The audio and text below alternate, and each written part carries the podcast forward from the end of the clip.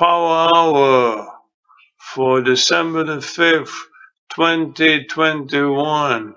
And we're here to lift Jesus up and get power by doing so because His Word has promised us that if we would lift Him up, all men will be drawn unto Him. If we lift Him up, He'll bless us in, in, in ways that we can't even imagine. So welcome everybody to this power hour this afternoon. Amen, amen. This is a time that we uh, interactive, participatory, and if you have a prayer, you have a song, you have a testimony, you want to read a scripture, we invite you to do so now. Anyone online wants me to read a scripture for them, just type it in the chat box. Amen. Amen. Thank you, Lord. Amen. Anyone with a prayer or a scripture?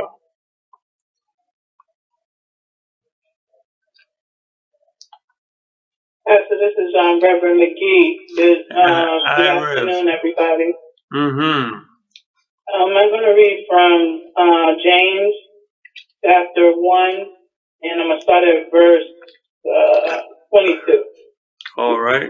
Do not, do not merely listen to the word and and do and so deceive yourselves. Do what it says. Anyone who listens to the word but does not do what it says is like someone who looks at his face in a mirror and after looking at himself goes away and immediately forgets what he looks like. But whoever looks intently into the perfect law that gives freedom and continues in it, not forgetting what they have heard, but doing it, they will be blessed in what they do. So I'd just like to pray also Dear Heavenly and Gracious Father, Lord God, we thank you for another hour of power, Father God. We thank you for enabling us, allowing us, and giving us the, the want and desire to get together and continue to lift you up and learn more about you and to share your word, Father God. Father, give us uh, the the the strength, Father God, to listen to your words, open up our ear gates, Lord God, so that we can hear your word, Lord God, and we can do what it says, Lord God. Not merely just listen, Father God, but do what it says, Lord God. We thank you for your many blessings, Lord God. You're always blessing us, Father God. So we're thankful, Lord God, and we just just want to know more and more and more about you, Father God. In Jesus' name I pray. Amen. Amen. Thank you so much. Hallelujah.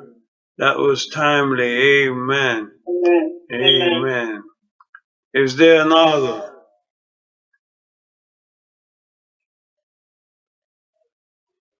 Is there anyone else? Yeah, Pastor, good afternoon. On behalf of my wife and I, hope you're doing well.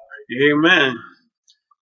Uh, I have a scripture and then a prayer with it. Uh, thank you, Reverend McGee. It's just a joy to hear you. You always have something wonderful to share with us. Um, Romans 8:38 to 39. For I'm persuaded beyond doubt and sure that neither death nor life, nor angels, nor principalities, nor things pending, nor threatening, nor things to come, nor powers, nor height, nor depth, uh, anything else in all creation will be able to separate us from the love of God which is in Christ Jesus, our Lord. Father, we just thank you uh, for the partners and the members members of the ministry, and Lord, we just thank you that um, you are jealous for everyone's success. You are jealous for everyone's progress. You are jealous, Lord, to rehab us in ways that we haven't been rehabbed in our thinking, in our heart. You are jealous for us, Lord, to see us go further. You are jealous for our recovery. You are jealous for our restoration. You are jealous, Lord, to take us further and advance us. You are jealous, oh God, for many of the uphill battles that people have today. Whether it be criminal justice system, whether it be voting rights, you are jealous for your people. You are very jealous for them. And you so desire to continue to be jealous for them. That's your heart's desire. All right, we thank you, Lord, that you continue to work on the behalf of those who have been uh, disappointed. We thank you, you continue to work on the behalf of those who have been despondent. We thank you, uh, you continue to work on the behalf of those who've been dejected at times. We thank you, you continue to work on the behalf of those who've been distressed. Because, Lord, you desire, you're jealous for your people to go further. You are jealous because there's more on the horizon. There's better things on the horizon. There's more goodness on the horizon. There's more miracles on the horizon. And thank you, Lord, that you are jealous for people who have been struggling to get back on their feet, where they're feeling debilitated, where they're feeling worn out, where they're feeling that, that the pandemic and life has taken so much out of them. You are jealous to replenish them. You are jealous to reconcile them. You are je- jealous to do new things in their life because you're on their side. So, Father, I thank you for what you're doing uh, for the partners, partners throughout the earth. They are just as valuable as we pray. And these partners are so significant, even though they have challenges in their government, even though they have challenges in their finances, gee, they are just as significant as anyone else in this ministry. And we value them. And we thank you, Lord, that they are, that you value your people. They are significant, they are important to you, and they matter to you. In Jesus' mighty name we pray. Amen. Amen. Amen. Amen. Amen. Thank you, Amen. Lord. Thank you. Thank Is someone else? Mr. Adams Jubilee, and I'd like to speak to you. Yeah, yeah, yeah, Jubilee. Hey. Mm.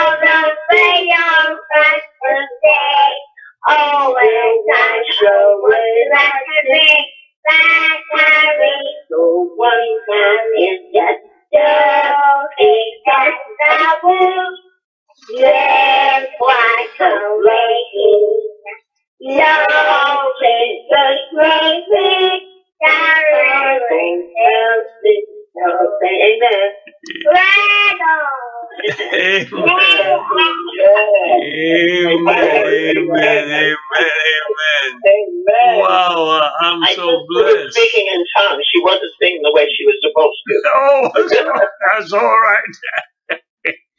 Amen, amen. I'm telling you, Jubilee, Jubilee, you made my day, my evening, my week. You just, that was so wonderful. That was so, such a blessing.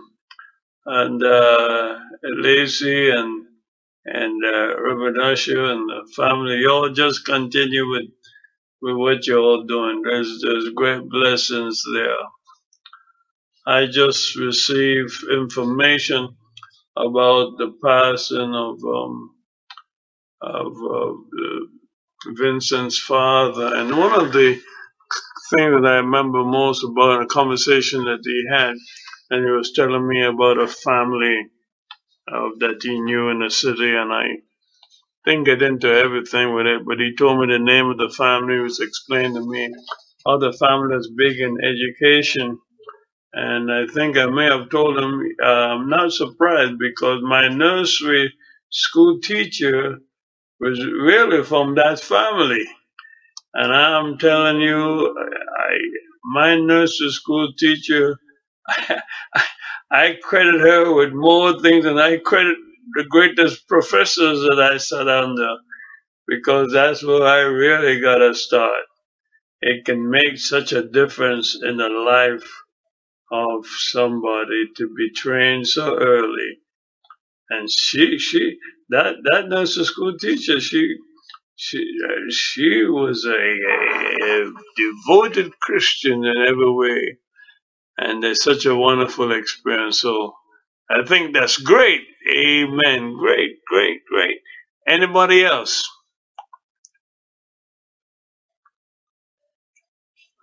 Anybody else? Hallelujah.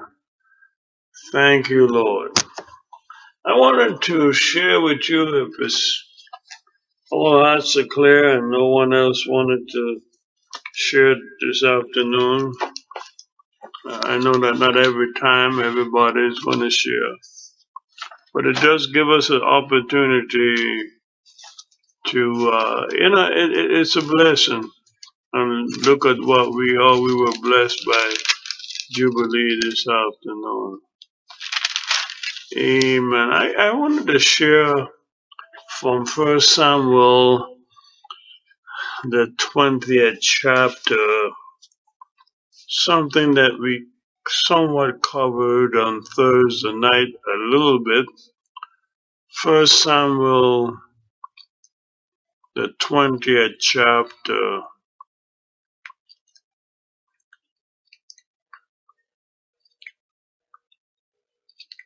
And I maybe just start um, at verse number 5. First Samuel 20, verse number 5.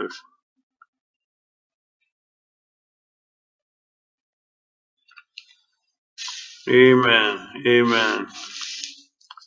And David said unto Jonathan, Behold, tomorrow is a new moon, and I should not fail to sit with the king at meat.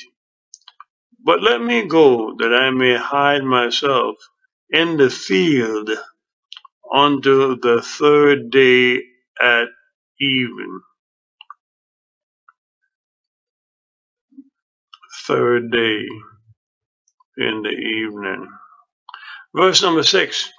If thy father at all miss me, then say, David earnestly asks leave of me, that he might run to Bethlehem, his city, for there is a yearly sacrifice there for all the family. Amen. And I, I'm probably going to stop there, verse number six.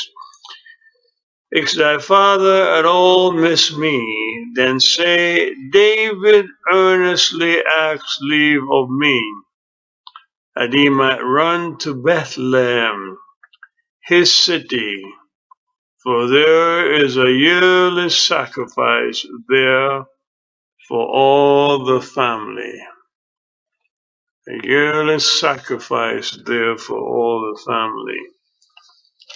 What I wanted to share with you this afternoon was Bethlehem, Bethlehem, Bethlehem. We're in the Christmas season and we're going to be talking and singing a lot about Bethlehem. It's just impossible if you're involved in Christmas any at all not to heard or to have sung about Bethlehem. And we all know that Jesus was born in Bethlehem. Bethlehem.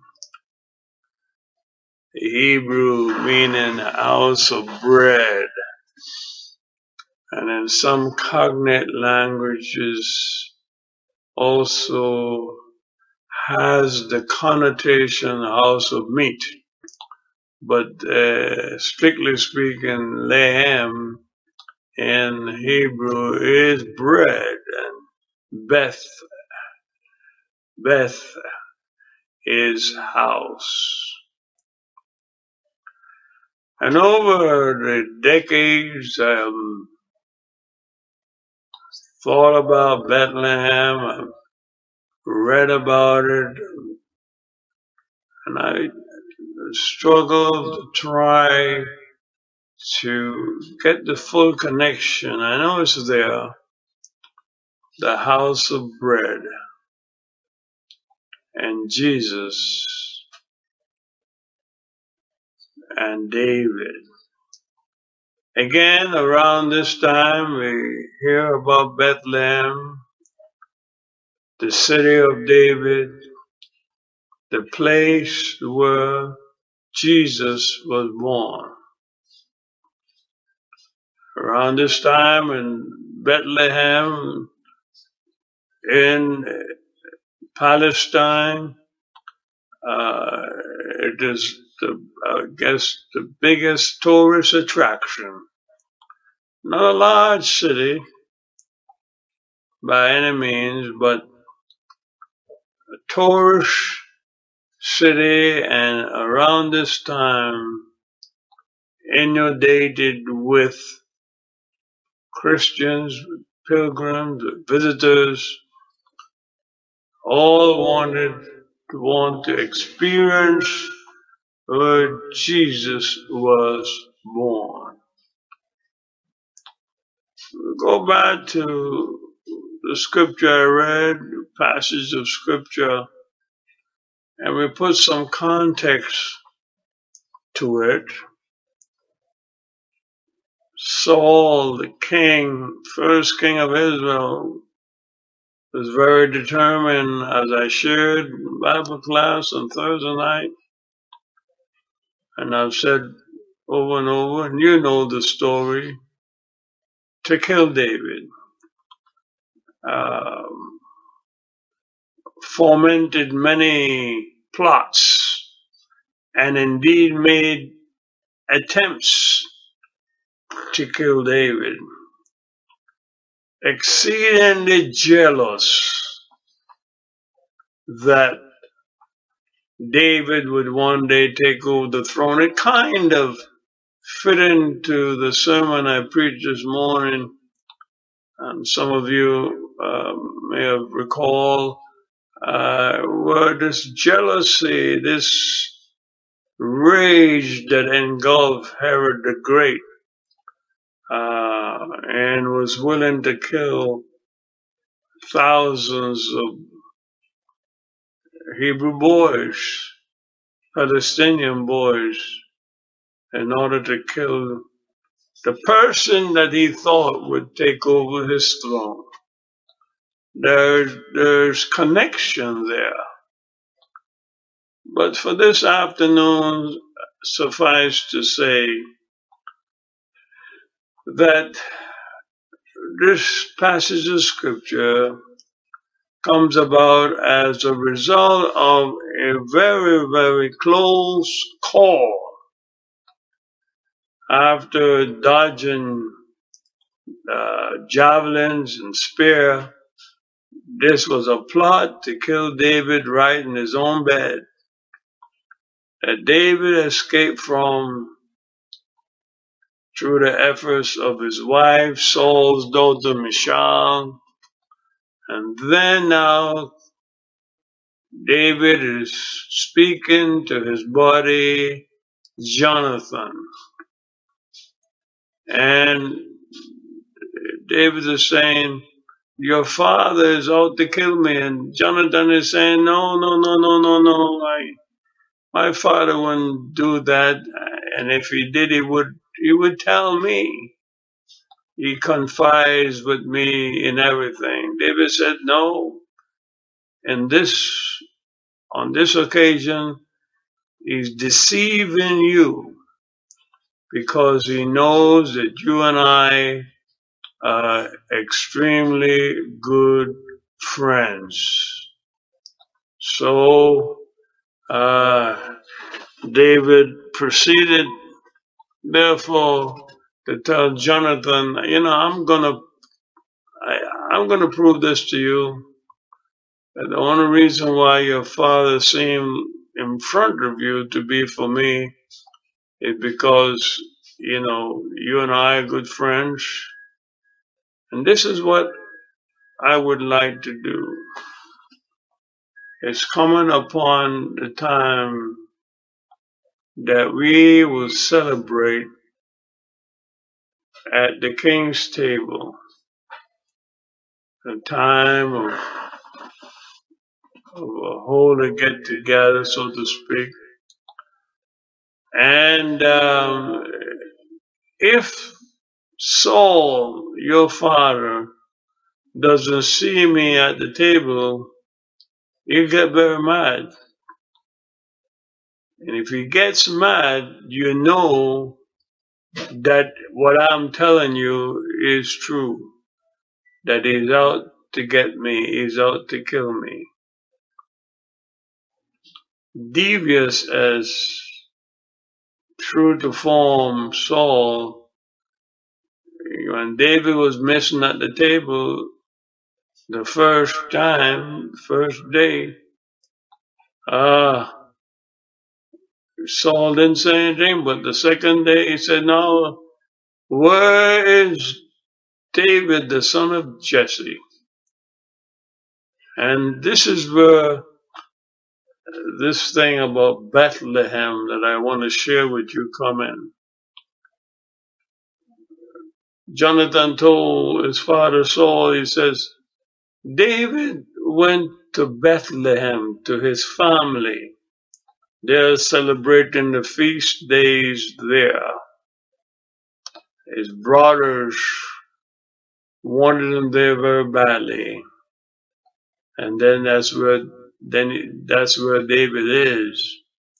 Saul was not fooled by this.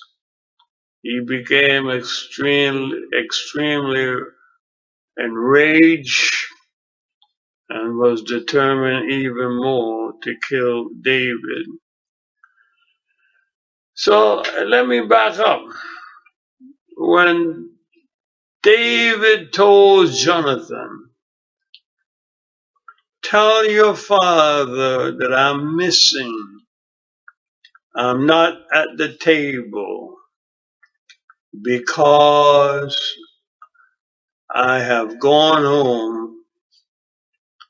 My father's, my brother's bidding to come and celebrate with them these feast days.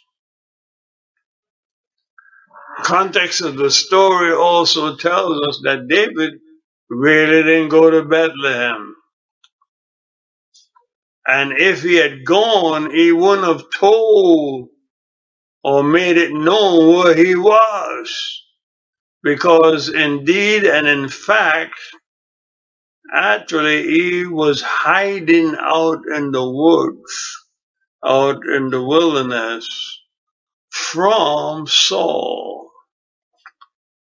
So what David said, and what David did, when he told, well, you know, if he doesn't get, you know, mad, if he gets, then it's okay. But if he gets mad, that's proof that he's really out to get me. David was deceptive. I think I need to slow down a bit here. Um, what David said to Jonathan, in order to prove to Jonathan that Saul was wanted to kill him, was deceptive. And he used the excuse of going back to Bethlehem.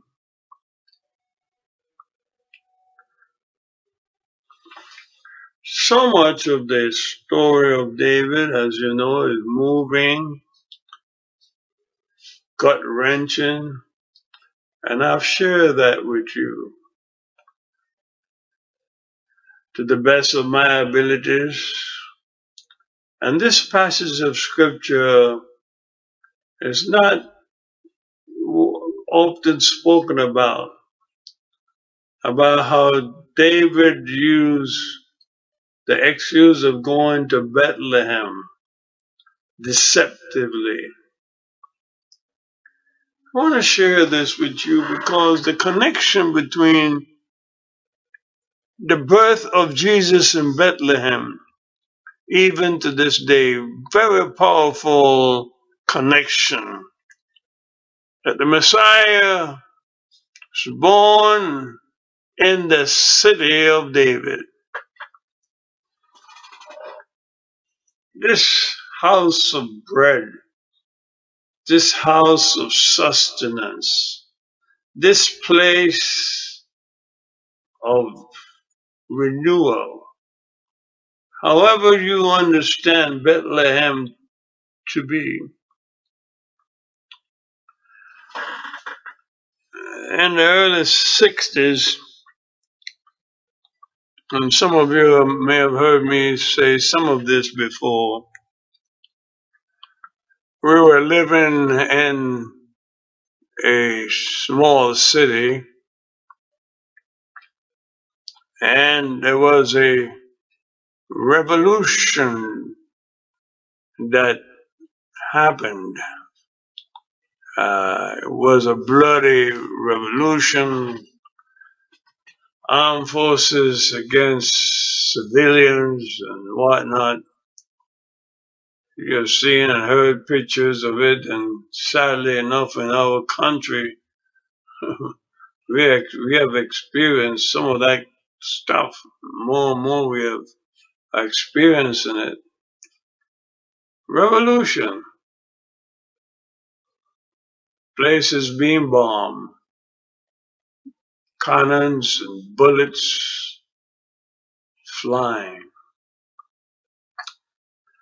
And we had uh, two of our kids, and they were shooting up into the apartment building that we were living and shooting tear gas canisters, and, we are just innocent people, just caught up in the middle of this revolution.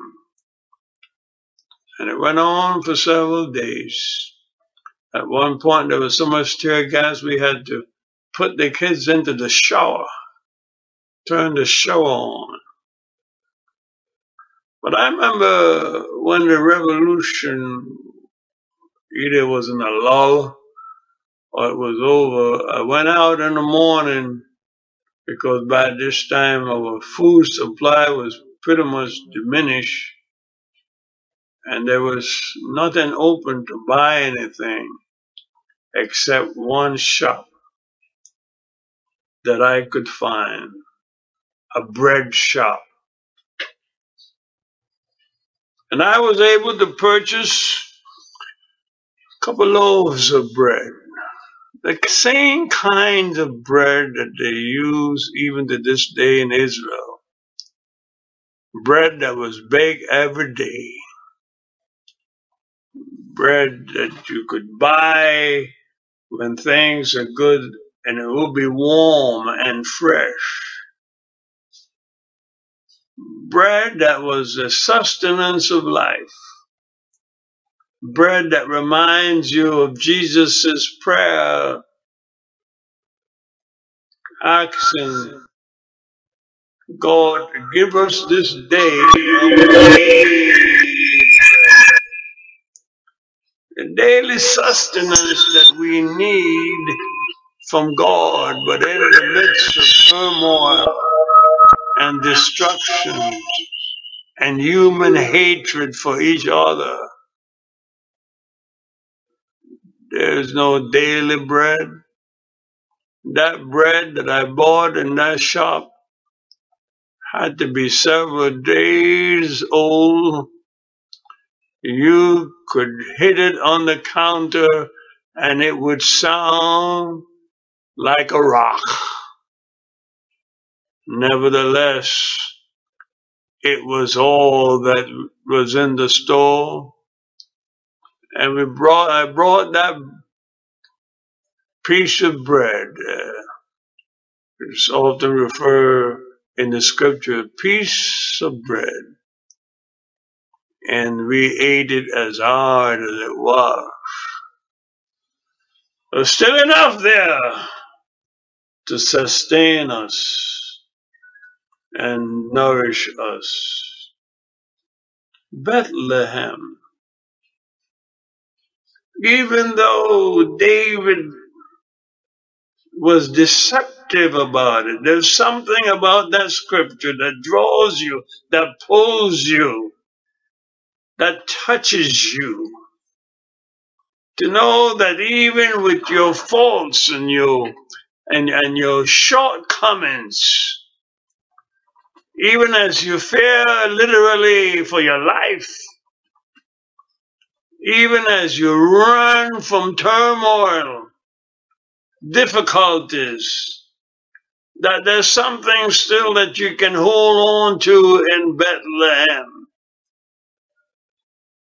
Maybe God would not have preferred you to be deceptive about it, but there's something in your spirit, something in the spirit of David that told him that he couldn't go to Bethlehem and itself, but there's some place that God would provide for him that would be a Bethlehem, that would be a refuge, that would be a shelter in the time of storm.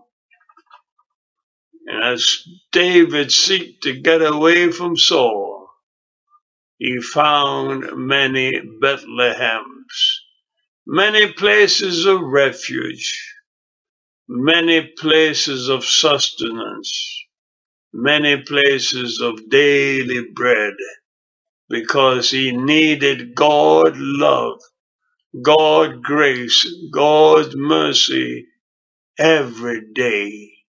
And so do we. So that's what I wanted to share with us this afternoon.